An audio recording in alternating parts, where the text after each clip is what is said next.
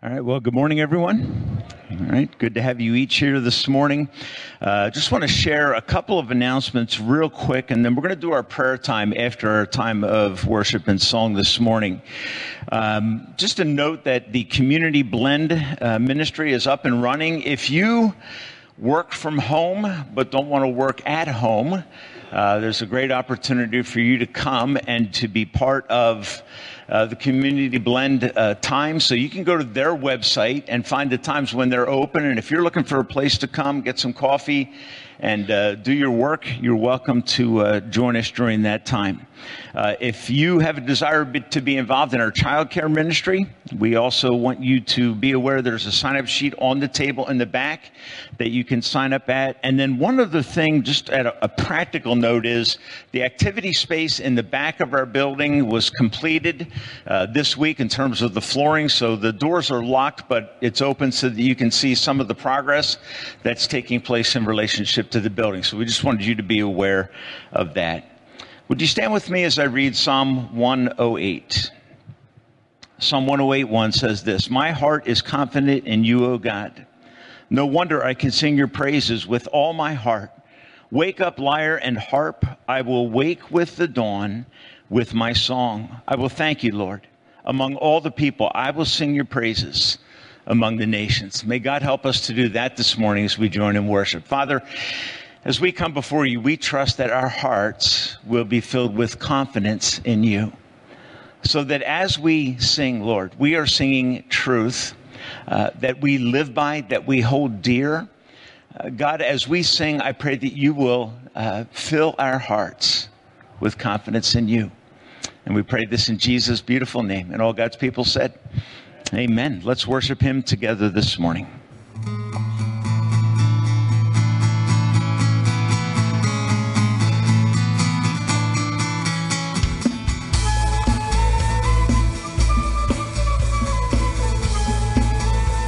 What joyful thoughts, what joyful thoughts doth heaven bring, where righteous ones will worship thee.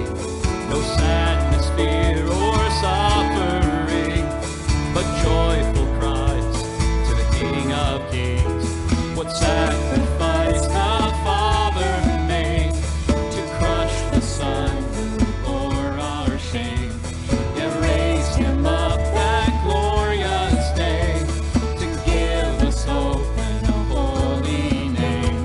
Oh, praise the Lamb for sinners slain, who rode with blood our return.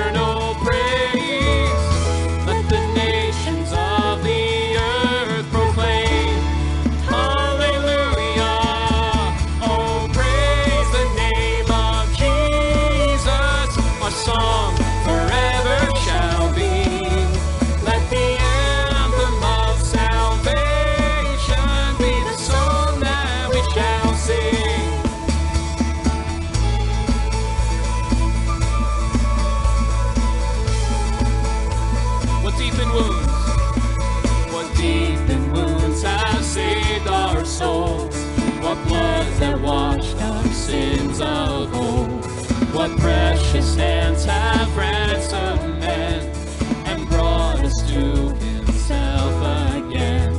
What opens in our heavenly home, where we will bow at our Father's throne and walk with him on streets of gold and kiss the Christ we long to hold. We'll praise the Lamb for sin. Slain who rode with blood our eternal praise. Let the nations of the earth proclaim, hallelujah. Oh, praise the name of Jesus. Our song forever shall be. Let the anthem of salvation be the song that we shall sing.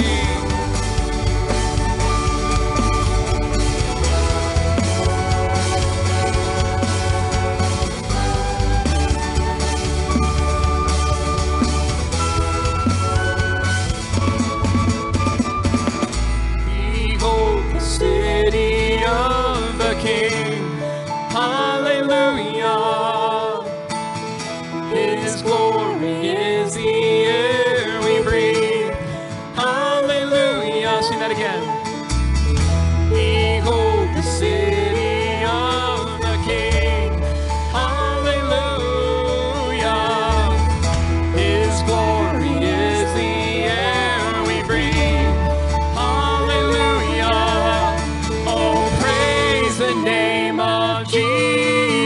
us our song forever shall be. Let the anthem of salvation be the song that we shall sing. Oh, praise the name of Jesus, our song forever shall be.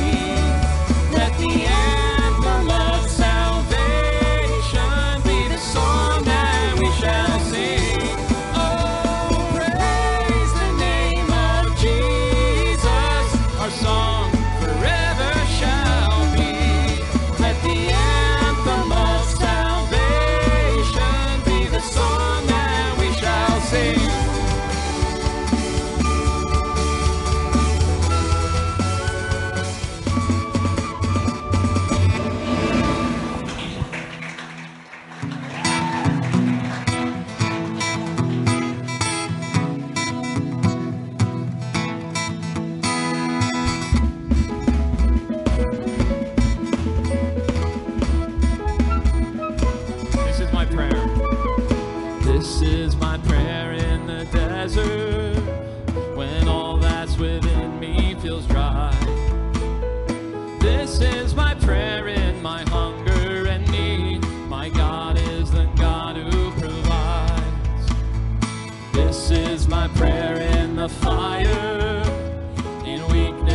Trial of pain, there is a faith proved of more worth than gold, so refine me, Lord, through the flame. I'll bring praise, I will bring praise, I will bring praise, no weapon formed against me shall remain.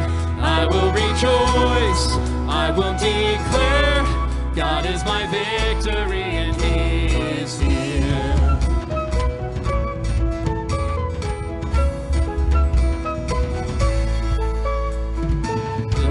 My prayer in the battle, when triumph is still on its way. I am a conqueror and co-heir with Christ, so firm on His promise I'll stand. I will bring praise, I will bring praise, no weapon formed against me shall remain. I will rejoice, I will declare, God is my victory.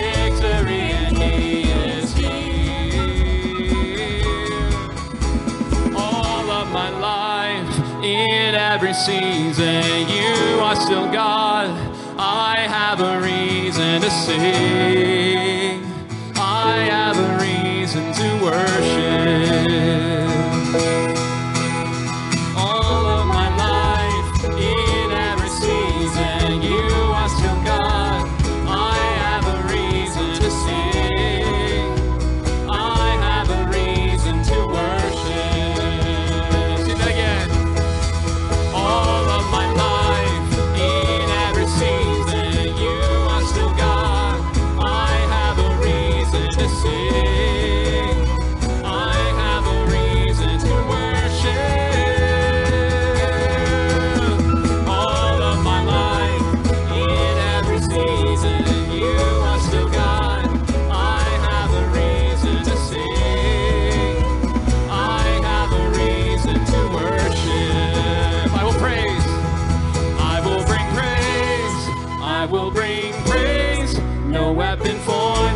We shall remain.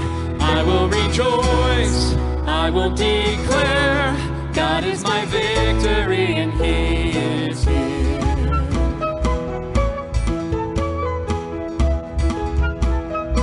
This is my prayer. This is my prayer in the harvest, when favor and providence flow. I know I'm filled to be emptied again. The seed I've received I will sow.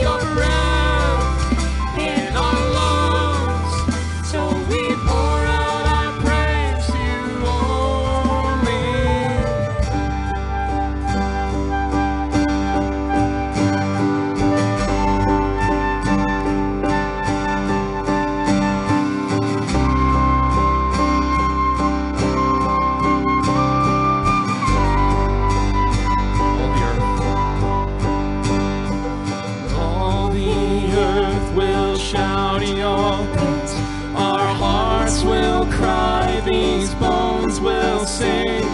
Great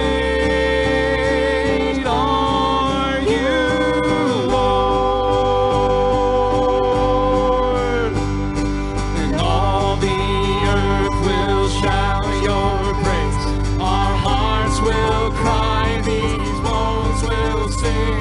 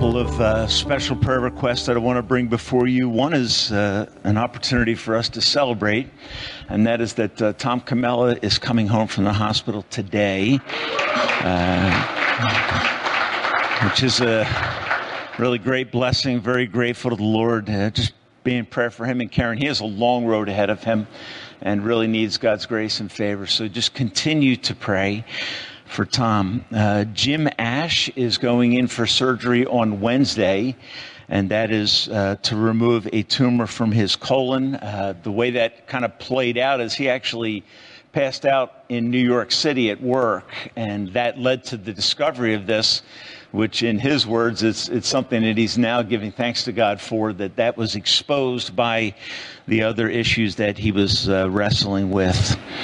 Uh, one situation that is uh, more earnest, perhaps, at this time is a prayer request for Mike Lorena. Uh, he is married to who formerly was Ashley Dorier, and he is the son-in-law to Tim and Benita Dorier. Uh, they have two toddlers. Uh, he was diagnosed with leukemia this week. So we have uh, a great need for prayer for him. Just really want to encourage you as a church family.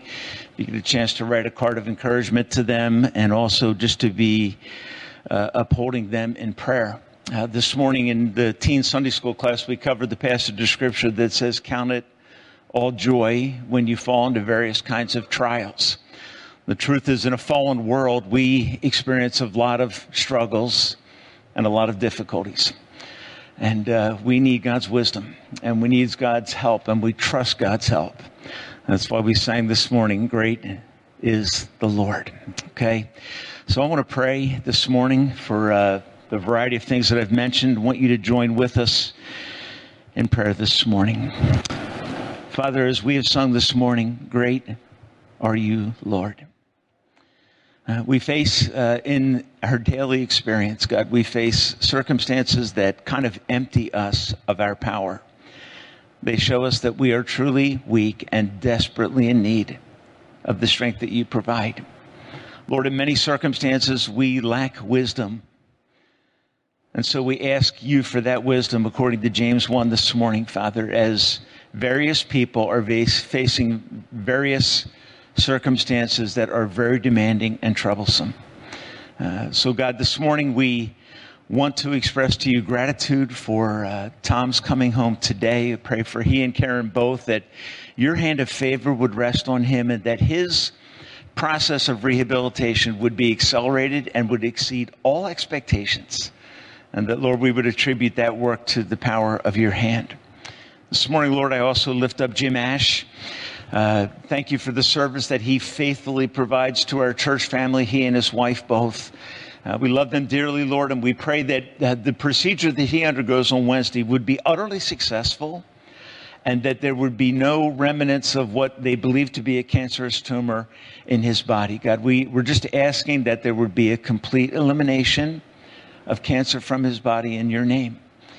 Uh, Lord, as we get the news regarding Mike, we our hearts are sad, God, because we know that that is uh, such troubling news to receive. And so we we receive that that that truth, that diagnosis, and we receive it with hope that we will see your hand at work. Lord, right now I'm sure Mike and Ashley feel like they lack wisdom. They lack insight into why. But your word, Lord, your promise to us is that when we face trials, ask God. And so this morning, Lord, we're first asking for the lessons that you seek to teach through this. And we trust that they will be powerful and lifelong lessons that will sustain and stabilize their lives and their family. Above all, Lord, we would very simply ask in the name of Jesus for healing for Mike. God, it is not beyond you to work in a miraculous fashion. And so we're just we're just simply lifting him before you as a church family today, God. Trusting that you will intervene, that you will work in a miraculous way, that in every appointment that they have with medical uh, help, that there would just be deep wisdom and clarity about treatment, about progress. And Lord, we look forward to hearing of Mike's freedom from leukemia. That is our desire, just very simply expressed before you. We lift up Diana and Victor before you today as well, Lord, and just pray your continued uh, favor and strength and help and healing into their lives. Lord, we trust you with Diana's life, and we pray that you will do good to them in and through this extended season that we've been walking with them through, I believe now for two years. So we trust you, God. We trust you. And I'm thankful this morning, Lord, that when we lack wisdom, we can come and we can ask, and you give us wisdom in how we respond to these circumstances so that your name is made known through our lives and our experiences. Bless James as he comes to bring your word this morning, Lord. How desperately we need to hear the message that you are sovereign in all things. And so as he speaks to us from your word today, God, I pray that you will give us hearts that are open, ears that are able to hear, eyes that can see what you want from us today, and a willingness to embrace those purposes. We pray these blessings in the beautiful name of our Savior, Jesus Christ. And all God's people said, amen. You can be seated. I'm going to ask James to come at this time. Children, Children, you can be dismissed for junior church.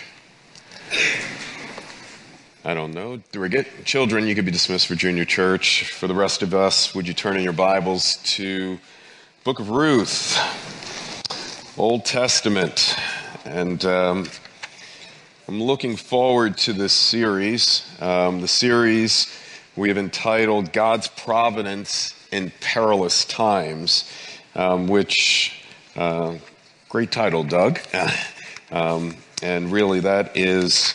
Uh, the heart of what we're going through. I wonder how many of you are struggling with some type of hopelessness in your life. Maybe there is some type of struggle uh, that you're going through, uh, maybe a loss. Uh, this book is going to have quite a lot of loss in it, and it's going to come pretty quickly, uh, right in the uh, first several uh, verses of this book. Uh, you're going to hear of grief and brokenness. You're going to hear of wives burying husbands, and I know that there's some in our congregation that have done that. You're going to hear of a mother burying children, and once again, I know that there are people that have gone through that as well. And there is a sense of hopelessness that can happen in our lives when we go through those, those dark days. Maybe you're finding yourself feeling empty. Maybe you're finding yourself feeling a lack of loss, lack of hope. As you go through those times, you find yourself with a negative view of your future. You worry about whether the future is there and what God is going to do in that. Maybe you've lost interest in life. Maybe you feel powerless and helpless, overwhelmed by the circumstances that are happening around you. Maybe you hear the news that is happening around us, or maybe just the news in your own family. And you find yourself grieving. You find yourself broken. You find yourself in despair. And you're under bondage, captive to this. And there's days where it feels like I just don't even want to wake up because it's like another day, another trauma. And maybe you're feeling isolated and alone, and the emotional, the mental, the physical health seems to be waning in your life. I know that we don't like talking about these things, but the reality is the vast majority of people struggle with these things because we live in a broken world.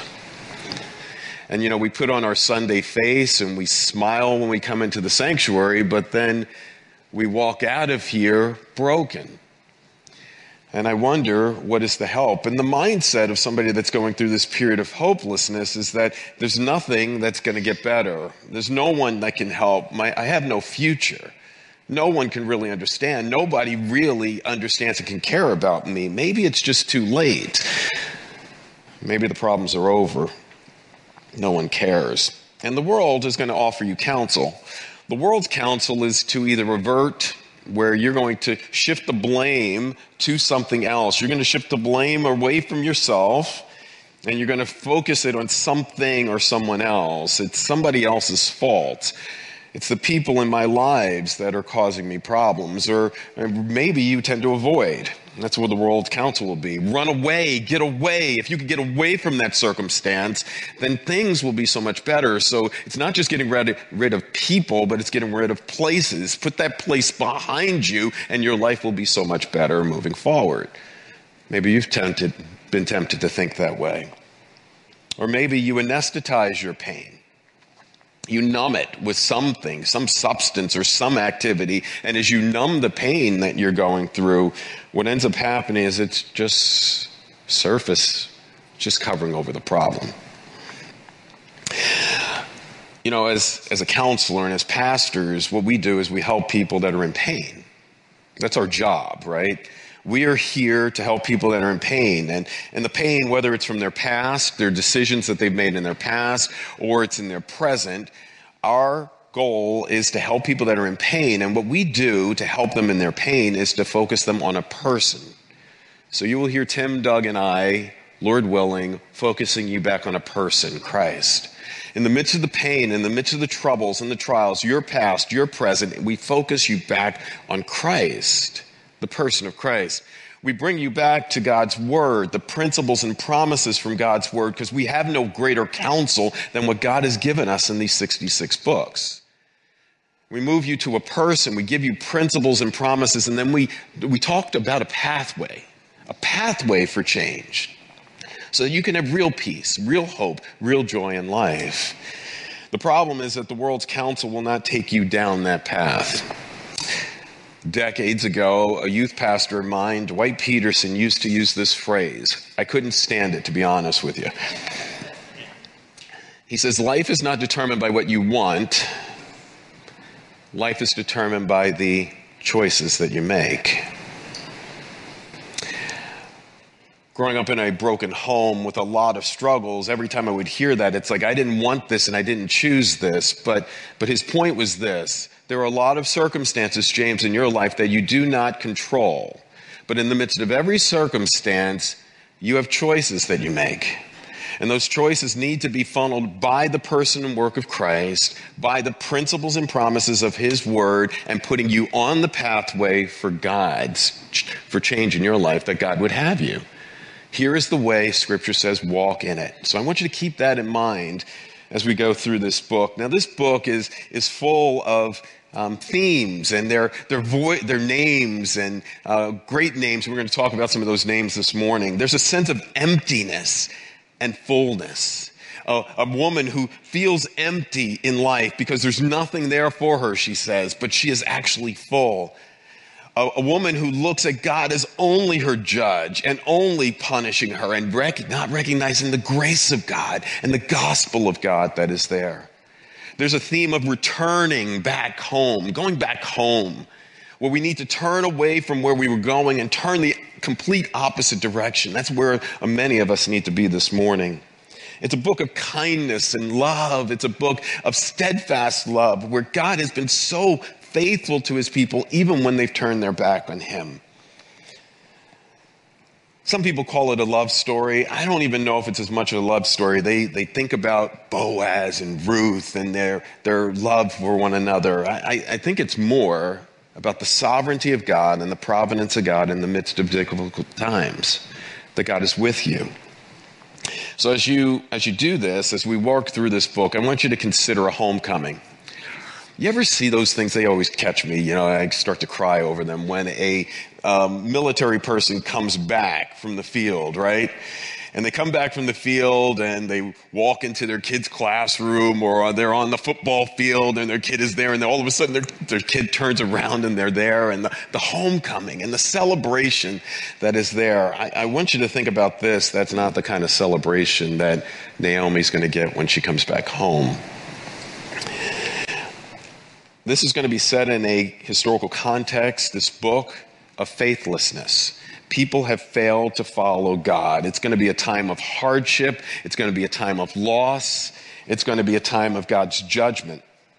As we go through this first chapter, we're going to look at a number of different characters, and I want you to see each one of those characters and how they focused on their relationship with God, or how they did not, and how they dealt with horizontal things in this world. I want you to keep them in mind. I want you to look at even the names of the people, which is very interesting. The writer of Ruth is is was exquisite in just using words and language and names just to get underlying themes. I'm going to try to point some of those things out, and I know Tim and Doug will do the same as we go through this. And I want you to see this. We're going to see a, a relationship between a daughter-in-law and her mother-in-law. We're going to see that woman who is outside of Christ turn to Christ, turn to God. But the greatest thing I want you to see is this, and I don't know what the trials are that you're going through. I don't know what the troubles are. I want you to see that there is a sovereign God who is there with you. There is a God who is infinitely wise, knows better than you, and there is a God who is perfectly loving. That idea, that person, a sovereign God, an infinitely wise God, a loving God, is who you need to stand firm on in the midst of the violent storms. That's why Jesus said, when you build your house on sand, the things of this world, when the struggles come, your house will fall down. But if you build your house on the rock, the word, the person and work of Christ, the principles and promises of his word, and live your life on that pathway that is driven out of God's word, what he can do is bring hope and peace and joy in the midst of the misery that you're having. I want you to hear that this morning as we look at this book. Would you pray with me as we begin? So, Lord, I, I pray that this morning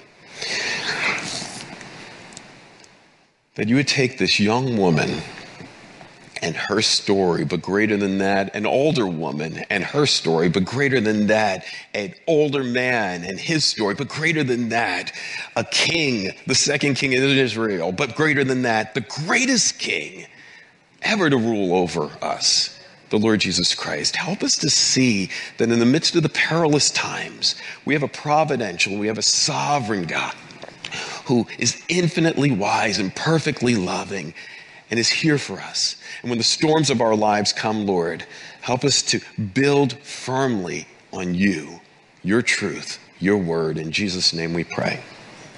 Amen. Okay, so let's look at Ruth, Ruth chapter one. And let's get started right in the beginning. Ruth chapter one, it says, in the days when judges ruled, there was a famine in the land. So let me start by telling you this. We're going to look at a dark backdrop. There's a dark backdrop here, verses one and two. So it's talking about in the days when the judges ruled. So this is at the time of Judges. This book is right after Judges. And if you're familiar with the book of Judges, what you will notice is that there are um, elements of people who claimed that they were going to follow God, claimed that they were going to be faithful to him, and they failed to do so. Uh, actually, as I look at this first verse, let me just read the full first verse. In the days when the judges ruled, there was a famine in the land, and a man from Bethlehem in Judah went on a sojourn in a country of Moab, he and his wife and his two children. Okay, so there are three things I want you to pick up there. First, he says it's in the day of the judges. Second, I want you to think about the promised land, Bethlehem, Judah. And then third, I want you to think about famine. So those three things we want to look at first. Well, let's look at the book of Judges and think about that. Uh, the book of Judges covers about three hundred fifty to four hundred years of Israel's um, existence. And it goes from the death of Joshua to the beginning of Samuel's life. And the book covers this transitional period where they were wandering in the desert and now they've been brought into the promised land. And so what they do is this. It's Israel at the time was this loose fabrication of tribes, these different tribes that were coming together. And now what they're going to do is to move this to a larger group, an ultimate group in a promised land.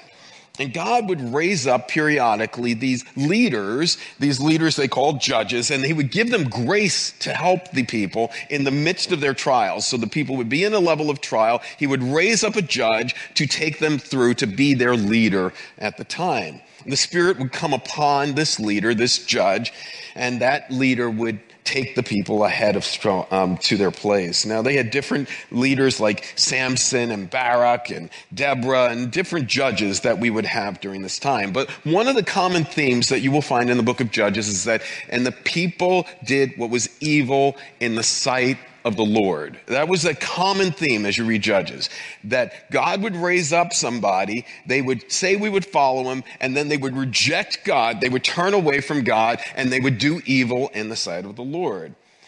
And then what God would do out of punishment is that he would raise up the enemies of Israel to come and oppress the people, and as he came to oppress the people, he was chastising them for their sin. And then the people would repent, and they would cry out, God, save us, forgive us, we repent, and then God would raise up a leader to take them through.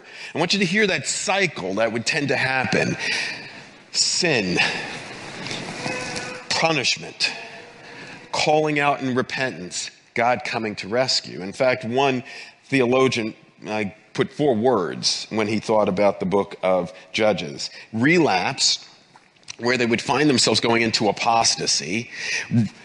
Retribution, where God in his retributive justice would bring punishment upon the people. Repentance, then what God, the people would do is they would change their heart, they would cry out to God, and they would ask him for his forgiveness, and then rescue. God would raise up a historic judge to do that. That pattern of recurring apostasy, godlessness in their lives was, was apparent. Go back to Jo- uh, Joshua. Go back a couple of, um, one book prior. So we've got Judges, and right before that, I want to look at Joshua. And let's look at Joshua chapter twenty-four, because I think this is helpful. In Joshua chapter twenty-four, let's look at verse fourteen. Joshua chapter twenty-four, verse fourteen. It says, now therefore fear the Lord. Joshua is at the end of his life, and he's just getting ready to come to the end of his life, and he's saying, I want you to fulfill these promises. And you, you're going to actually hear a verse that many of us know uh, that Joshua's going to use here. He says, now therefore fear the Lord and serve him in sincerity and in faithfulness. Put away the gods of your fathers served beyond the river in Egypt, and serve the Lord. And if it is evil in your eyes to serve the Lord, choose this day whom you will serve, whether the gods your fathers served in the regions beyond the river, or the gods of the Amorites, whose land you now dwell. But as for me and my house, we will what? Serve the Lord. Then the people answered, far be it from us that we should forsake the Lord and serve other gods. For it is the Lord our God who brought us and fathers up from and our fathers up from the land of Egypt, out of the house of slavery, and who did great signs in our sight and preserved us in a way that we went out and among the people through whom we passed. And the Lord drove out before us all the people, the Amorites who lived in the land. Therefore, we also will serve the Lord, for he is our God. Do you hear it? The people were saying that they were making this proclamation that we will serve the Lord. So it's important for us to keep in mind that these people were saying, we're going to serve you, God, and the worldliness came into our lives. And I want you to think about this. The reality is that's us. As we go through the worldliness that is happening around us, more often than not, we will find ourselves tempted by that worldliness. And that's exactly what's happening with the people of God. So let's keep going. Go back to Ruth chapter one.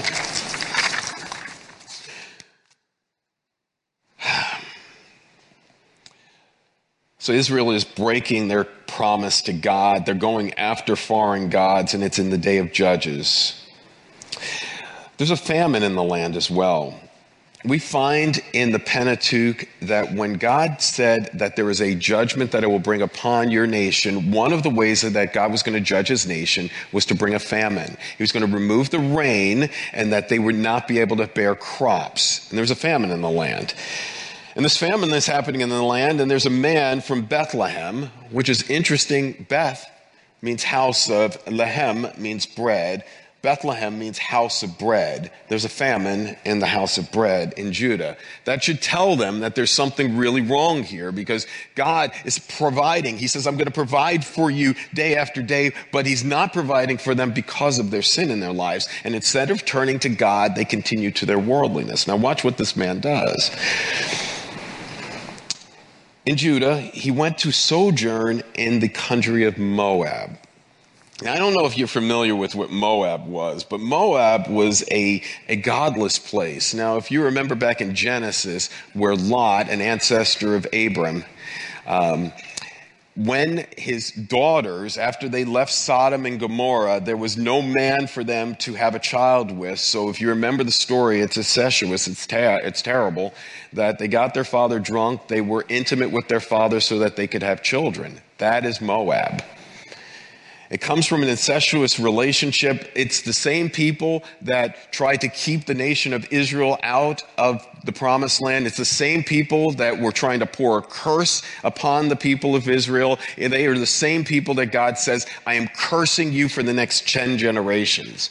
It's this people, the, the avowed enemies of Israel, that this man, in the midst of the famine and the struggles that are happening, chose the pragmatic thing, we're going to our enemy to find food. I wonder how many of us do that. Let's look at verse two. It says, the man's name was Elimelech, and his wife was named Naomi, and the names of their two sons, Mahlon and Chilion. And Elimelech's name is interesting because it means God is king. So God is king, living in the land of bread, went to an enemy away from his God. That's what we tend to do. We, we claim the name of Christ. We say we're Christians, but then we live in such godless ways at times in our lives. Well, that's what this man is doing. He's making a decision. In the midst of this famine, in the midst of the troubles, he is moving away from God's land and God's people, and he's going to the foreign land. So I ask you, I got one finger out, three fingers went back. I ask you, how many times is it that we find ourselves making pragmatic decisions based on our own passion and will and not turning to God's word for it? There's nothing here that says that this man or this woman or this family went to prayer about the decision that they were going to make. They immediately looked at was pragmatic, what they thought was going to be the best choice. And as Peterson said, life is not determined by what you want. Life is determined by the choices that you make. So they made a choice in the midst of the struggle, in the midst of the brokenness, to go after a land and into a foreign land, away from their God, away from their people, away from their family, away from their religion. They went to a land that was godless. It says this, they were Ephraimites from Bethlehem in Judea, and they went into the country of Moab and remained there. It's interesting. It was just a sojourn, right? We were just kind of going there for a little bit of time. But the problem is, is that you stay in a place long enough and that you start to get part of the culture. Kind of like Lot in Sodom. He became part of the culture. As you spend enough time in the culture, the culture starts to influence the way you see things. It influences the way you speak and influences the way you live. That was what was happening here. Verse three. But Elimelech, the husband of Naomi, died. So we have this man who was going away from God's people, going away from God's religion, going away in his own pragmatic way, and he finds out that he ends up dying. He dies. This leaves Naomi in a foreign land, away from her family, away from security, and the leader of their home has passed away. That's not exactly what he was thinking. He was thinking that we were going to go there for a period of time and then we would go back home, but he ends up dying there. It's, it's interesting and sad for me how many um, women I have worked with over the years where husbands, and I say this to the husbands here, that have not cared for their family, their husband, the husband passes away, and what is it left? It's left with the woman having to try to care for this family with no support. Well, that's what Elimelech did here. He, he wasn't content, considering his wife and his family long term, and he left them. And the death didn't stop there because these two sons took Moabite women. So it's it's not only that they're living in the land, but now they are taking wives and they're intermarrying with people that are godless. We do that in our society today too. How many Christians have I sat down with who have married outside the faith, and they say pragmatically, I know people, I know that this person could come to, come to faith, and the scriptures tell them don't do it, but they do it anyway. Well, that's exactly what these two men did. They took Moabite wives, and the names of their wives were Orpah and the name Ruth. And they lived there ten years, and they died. The story is, it's gone from worse to worse to worse. That this man took his family away from the land of bread into the godless area where there is no worship of God. He took him to enemy, enemy territory. He dies. His sons take on wives of this area, and they die. And now you have a woman, a mom, a wife, and then two widows as well. These three women living in the society have no way to handle life, and they don't know what they're going to do. And this is a major problem that is happening. And the brokenness, I can't imagine what Naomi was going through. She lost her husband. Now she's lost her two sons. What is she going to do? God, where are you? Have you ever felt that way? Have you ever found yourself in the midst of the struggles that you you just know that I, I God, it just feels like you are just laying heavy burden after heavy burden after heavy burden. I just can't take it anymore, God. Well, that is what is happening here. So we've had this death of, you know, of several family members, the bitterness, the emptiness, the compromise that was there, and now the emptiness that she is enduring. And it's the women that are left. Now, in this culture today, in our culture, we have women that look around. I look around this congregation. There are many women in this congregation that are well-educated. They have their jobs. They're making their money. Some of you are living on your own and taking care of yourself. But in this culture, that is not what is happening. Women were not educated. They were not working. They needed a man for protection. So when the husband dies, the hope is the sons will take care of me. But when the sons die, there is no one to take care of me. I am at a loss. I don't know what to do. I am in a foreign land. And the brokenness that Naomi must have been feeling. And he, she felt the hand of God was heavy upon her. Do you ever feel that way? So Naomi now makes a, a decision, and the decision is to return home. The decision to return home. We see this in verse six. Let's keep going. It says, then she arose with her daughters-in-law to return from the country of Moab, for she heard in the fields of Moab that the Lord had visited the people and had given them food. So she's there in the land of Moab, and she is hearing this good news that God has come back to the nation, and he, she is, he has given them rain, he has given them crops, and now we can leave this territory and we can go back home. So at least there's some good news that's coming out of it. She, she decides to turn to go home. Verse six, uh, seven. So she set out from the place where she was with her two daughters-in-law, and they went on to return to the land of Judah. So they make this decision. Naomi must have been this great woman. I can't imagine. These two daughter-in-laws say that I'm going to leave my family. I'm going to leave my homeland to go with you. She must have been a woman of great character that these two women would leave to go to their foreign land, their opposed enemy, and they were going there. But it's not really sensible. Let's be honest.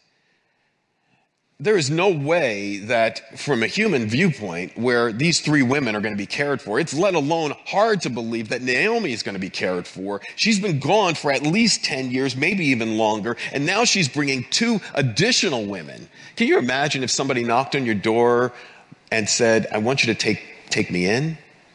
But it's not just taking me in, it's also taking my two other daughters-in-law in?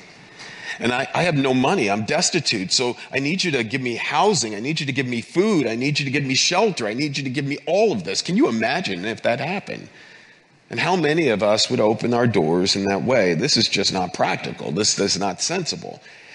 You're going to, these two women are going to a land where they speak a completely different language. They have a completely different God. They have a completely different set of cultures. There's not going to be a man in this culture that's going to want to marry you. So you're going to be left.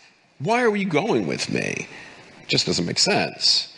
So that's why Ruth is now going to begin her first of a series of conversations. Look at verse eight. Naomi said to her daughters-in-law, go and return each of you to your mother's house. May the Lord deal with you kindly as you have dealt with me and the dead, or dead with me. So Naomi starts by saying that, you know what, I want you to sit down and think about how often it is, how practical it is for you to go. You should return back to your family.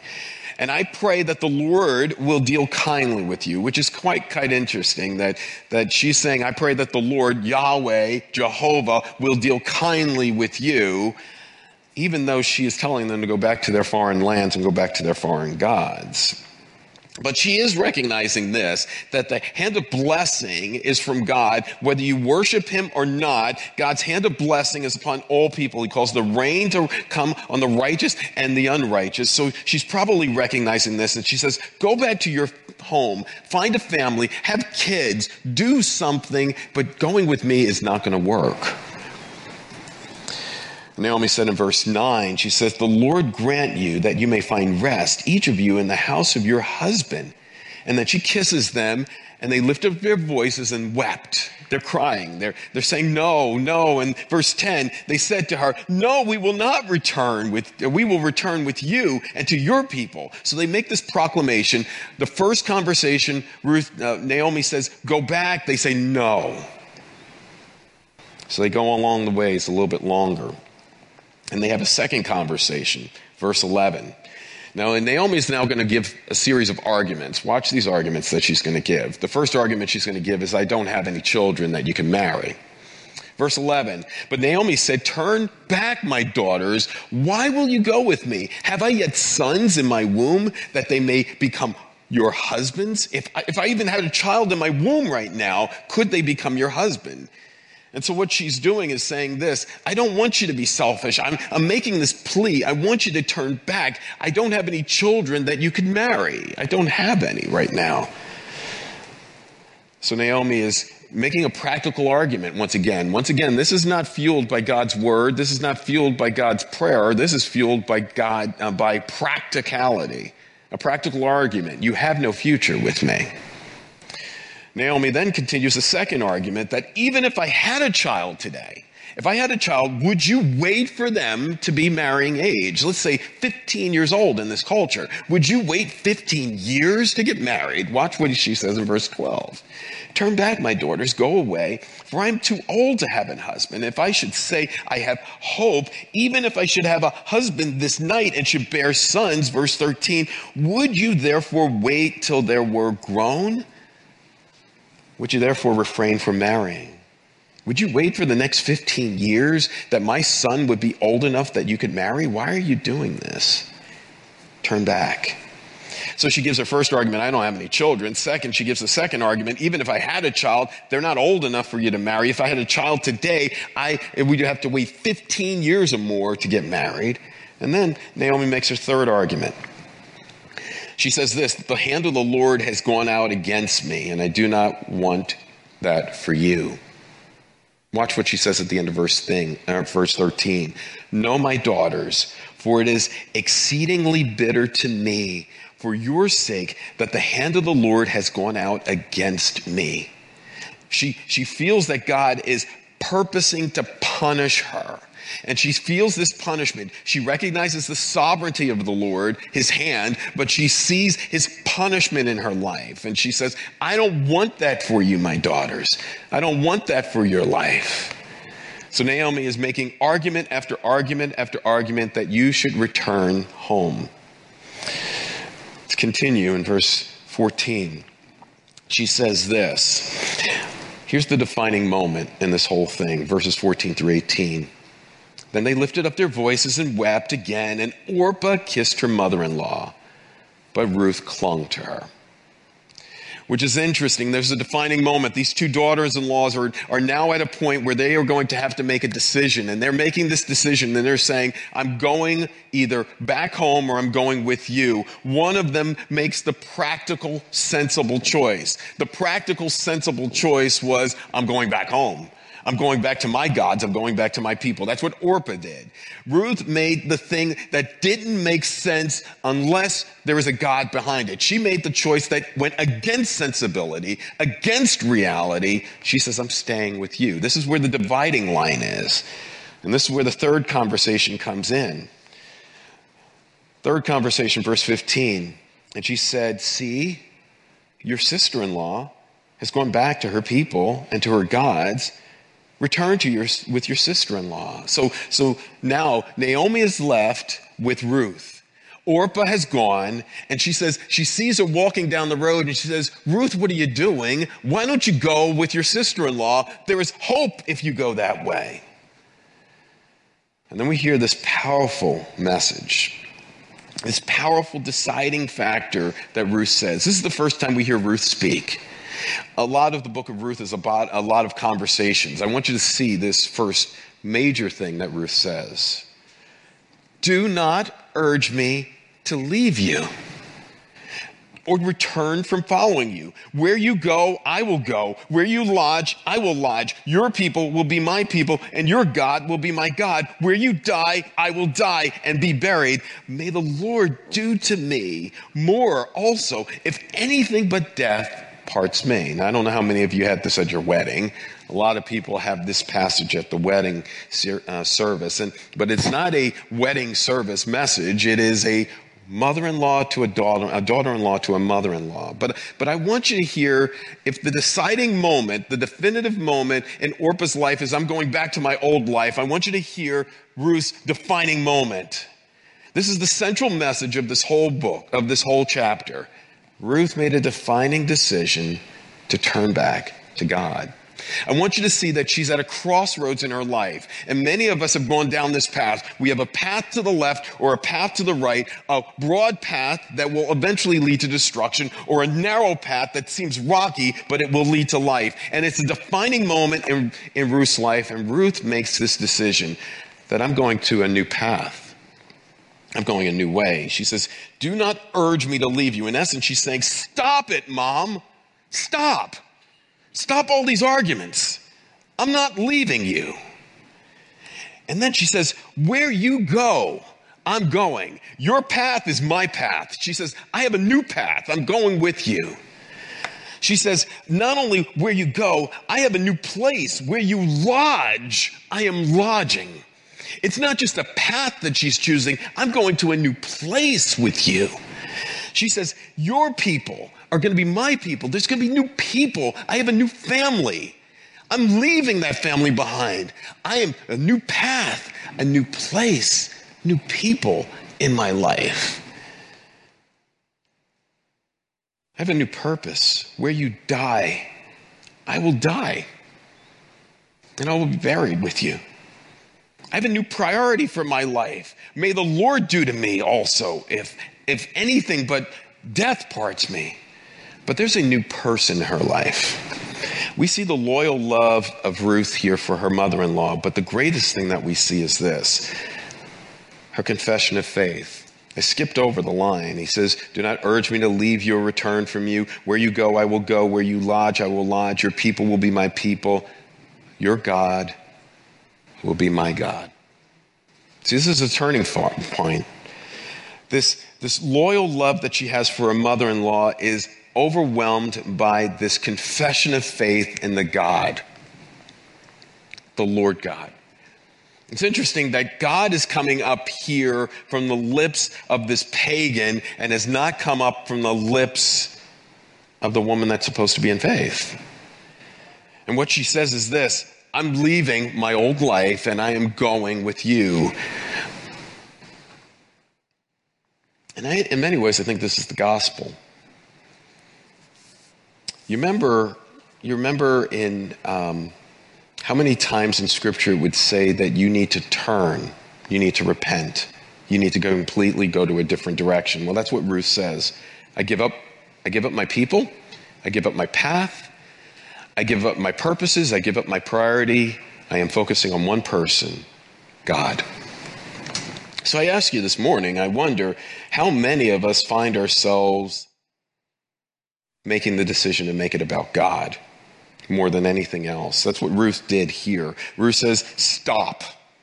I'm turning. So that's the gospel. Stop, turn, and go a completely different direction. I find it interesting how Naomi treats her daughter-in-law. Look at verse eighteen. When Naomi saw that she was determined to go with her, what did she do? She said no more. Now, I guess you could read that as, I'm going to stop arguing with you, but I don't think that's what's happening. Naomi is so bitter, so frustrated, so angry. She's tried to convince these daughter-in-laws to leave. Now she's going to go into her homeland with this Moabitess daughter-in-law. And people are going to look at her and say, what in the world have you done? She doesn't say anything to her. The silent treatment. I've just pledged my loyal love to you, and I've made a confession of faith to your God, and you've said nothing to me. That long journey home. A despairing complaint, verses nineteen through twenty-one. She says, call me bitter. So they now get to the homeland, verse nineteen. So the two of them went until they came to Bethlehem, once again, the land of bread, the house of bread. And they came to Bethlehem, house of bread, and the whole town was stirred because of them. And the women said, is this Naomi? I'm not completely sure what they mean by, is this Naomi? Is this, is it, wow, they're just so excited, and the welcoming committee comes out there and says, wow, is it Naomi? Could be.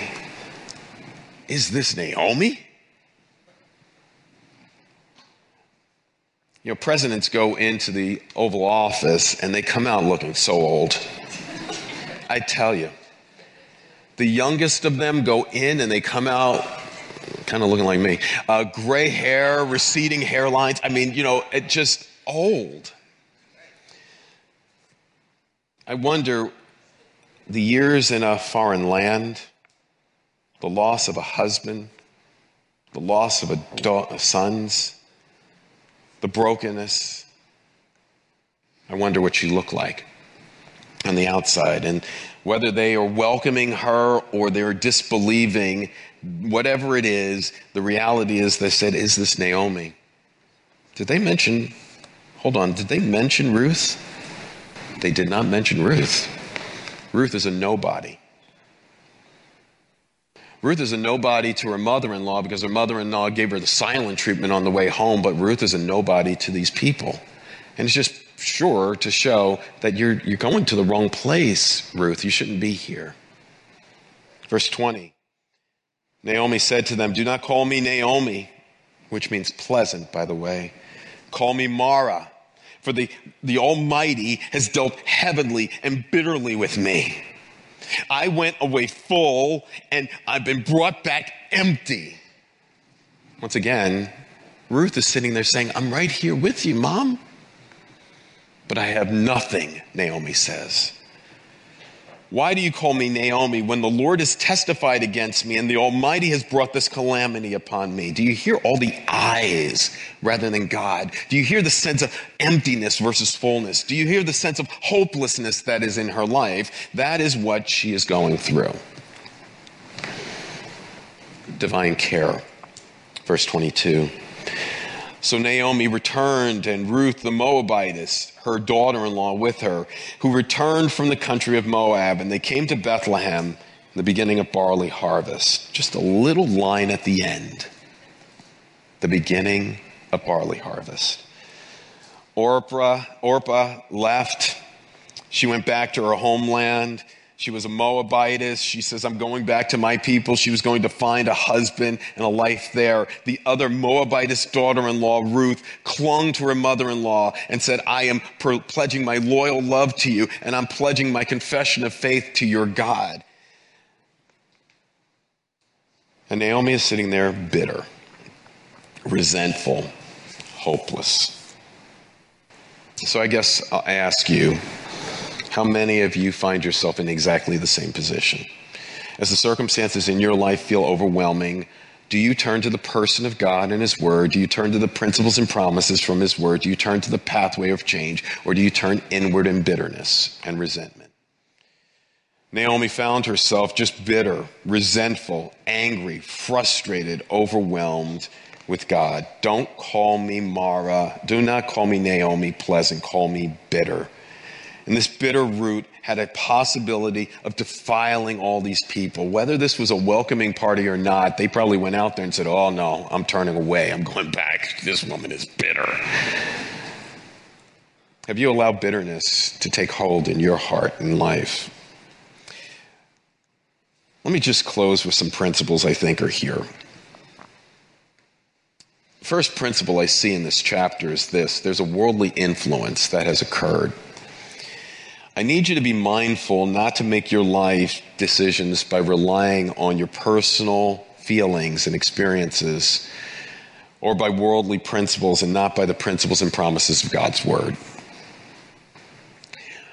This family made decisions based on the worldly influences, and they didn't go to God's Word, and they did not go to prayer. They made pragmatic decisions, and I'm fearful that we do the same.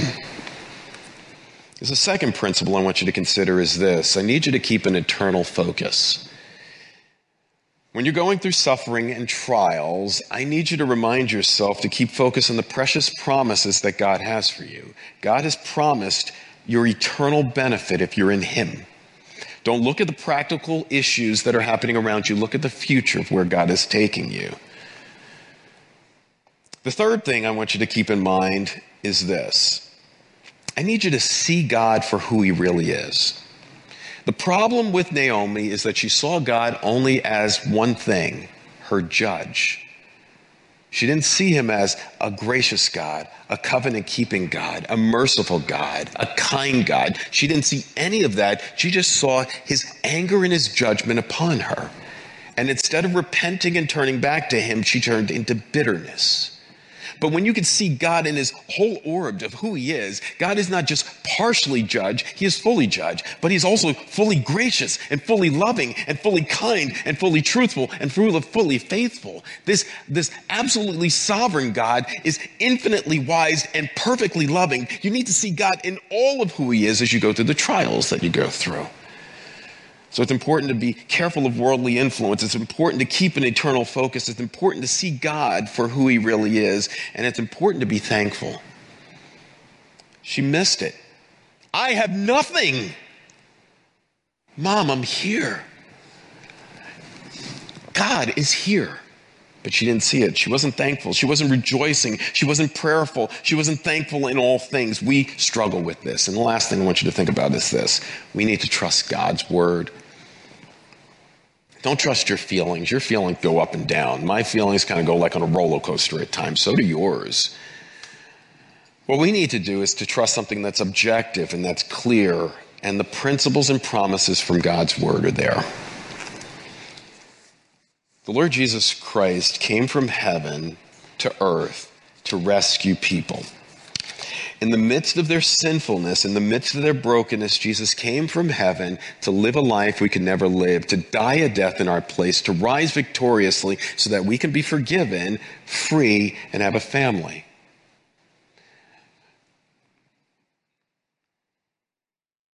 In the midst of this family's sinfulness, God ordained that they go to the land of Moab so that God can bring his child, Ruth, out of it.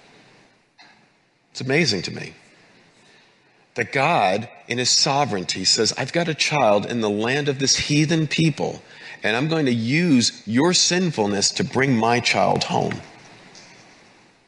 You have a God that is in absolute and total control. You have a God who is infinitely wise. You have a God who's perfectly loving, and he will go after a lost sheep, a lost coin, a lost son to bring them home. And he went after a lost daughter, Ruth. So don't get overwhelmed by the circumstances, the perilous times that we're living in. Remind yourself of a providential God who is there with you. Let's pray.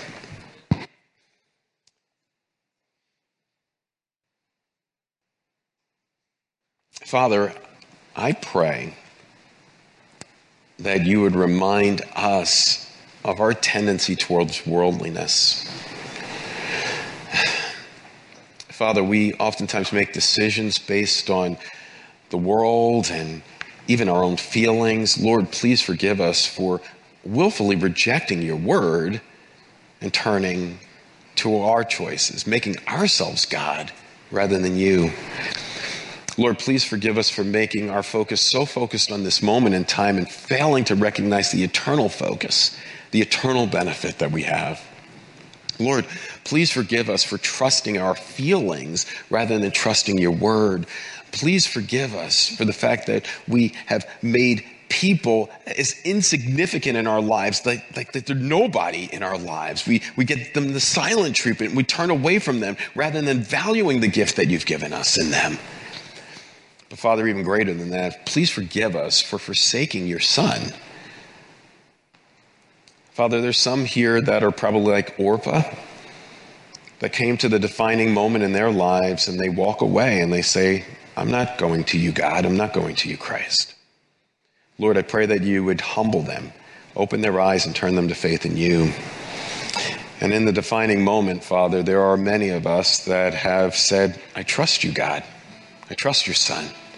So I pray that you would help us to not only show loyal love to others, but help us to continue to cling to that confession of faith in you.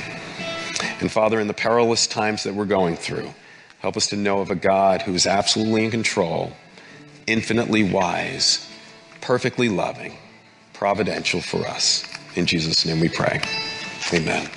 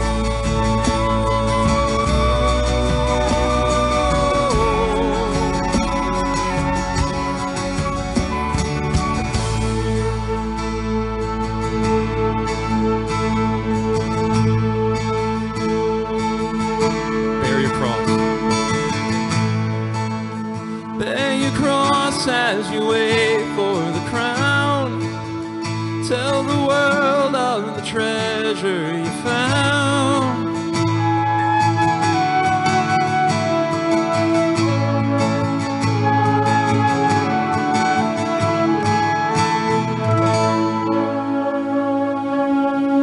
Dear Heavenly Father, thank you so much for this service, Lord, and for the knowledge that as we see such deep valleys and just in the world and in uh, situations that we've already prayed for, Lord, uh, in our congregation, that the knowledge that you are above every single one of those things is absolutely still true, that you are sovereign, that you are only allowing these things to magnify your glory, God. Uh, Please help us to uh, find our hope, our ultimate hope in that, and to project that to a very watching world, Lord. Uh, pray these things in Christ's name. Amen. Have a great week, guys.